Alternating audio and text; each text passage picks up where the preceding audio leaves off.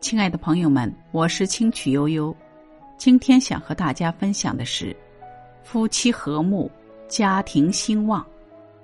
家庭的兴旺或者衰败都是有迹象和征兆的。礼记中说，父子笃，兄弟睦，夫妻和，家之肥也。家庭的兴旺发达离不开亲人之间的和睦相处，而夫妻关系的和睦是其最为重要的一环。夫妻不和，争吵不断，家庭氛围压抑，孩子的性格可能极端孤僻。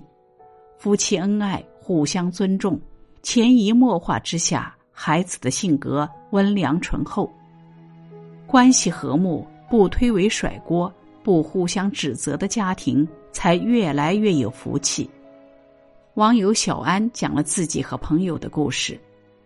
小时候家境不错，衣食无忧，却因为父母关系不和，家里常常鸡飞狗跳。父亲读书少，做事偏执认死理；母亲性格强势，做事说一不二。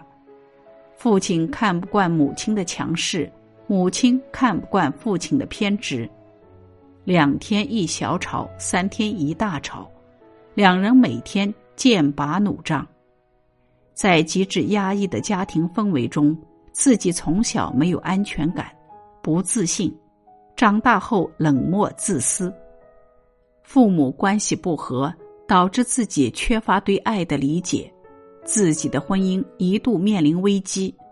曾经优越的家庭环境，也因为两人多年的不和，折腾落到如今一贫如洗的局面。反观朋友小张，让人看到了另一面的家庭关系。小张小时候家境不好，是村子里的贫困户，但他父母感情深厚，性格温和，遇事从不抱怨。据小张说，从小到大，家里有任何事，父母都懂得沟通倾听，互相理解。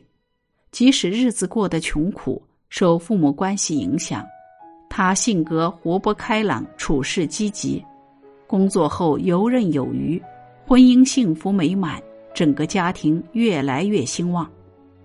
小安对比两人现状，不无感慨地说，夫妻关系不睦才是家庭必败的最大原因，更直接影响孩子的人生观。处世玄境中说，未有和气萃焉，而家不积苍者，未有令气结焉，而家不衰败者。意思是家中没有聚集和睦之气，是家门不昌盛的原因；家中没有集结暴令之气，是家道不衰落的原因。家庭的衰败是从关系不睦开始的。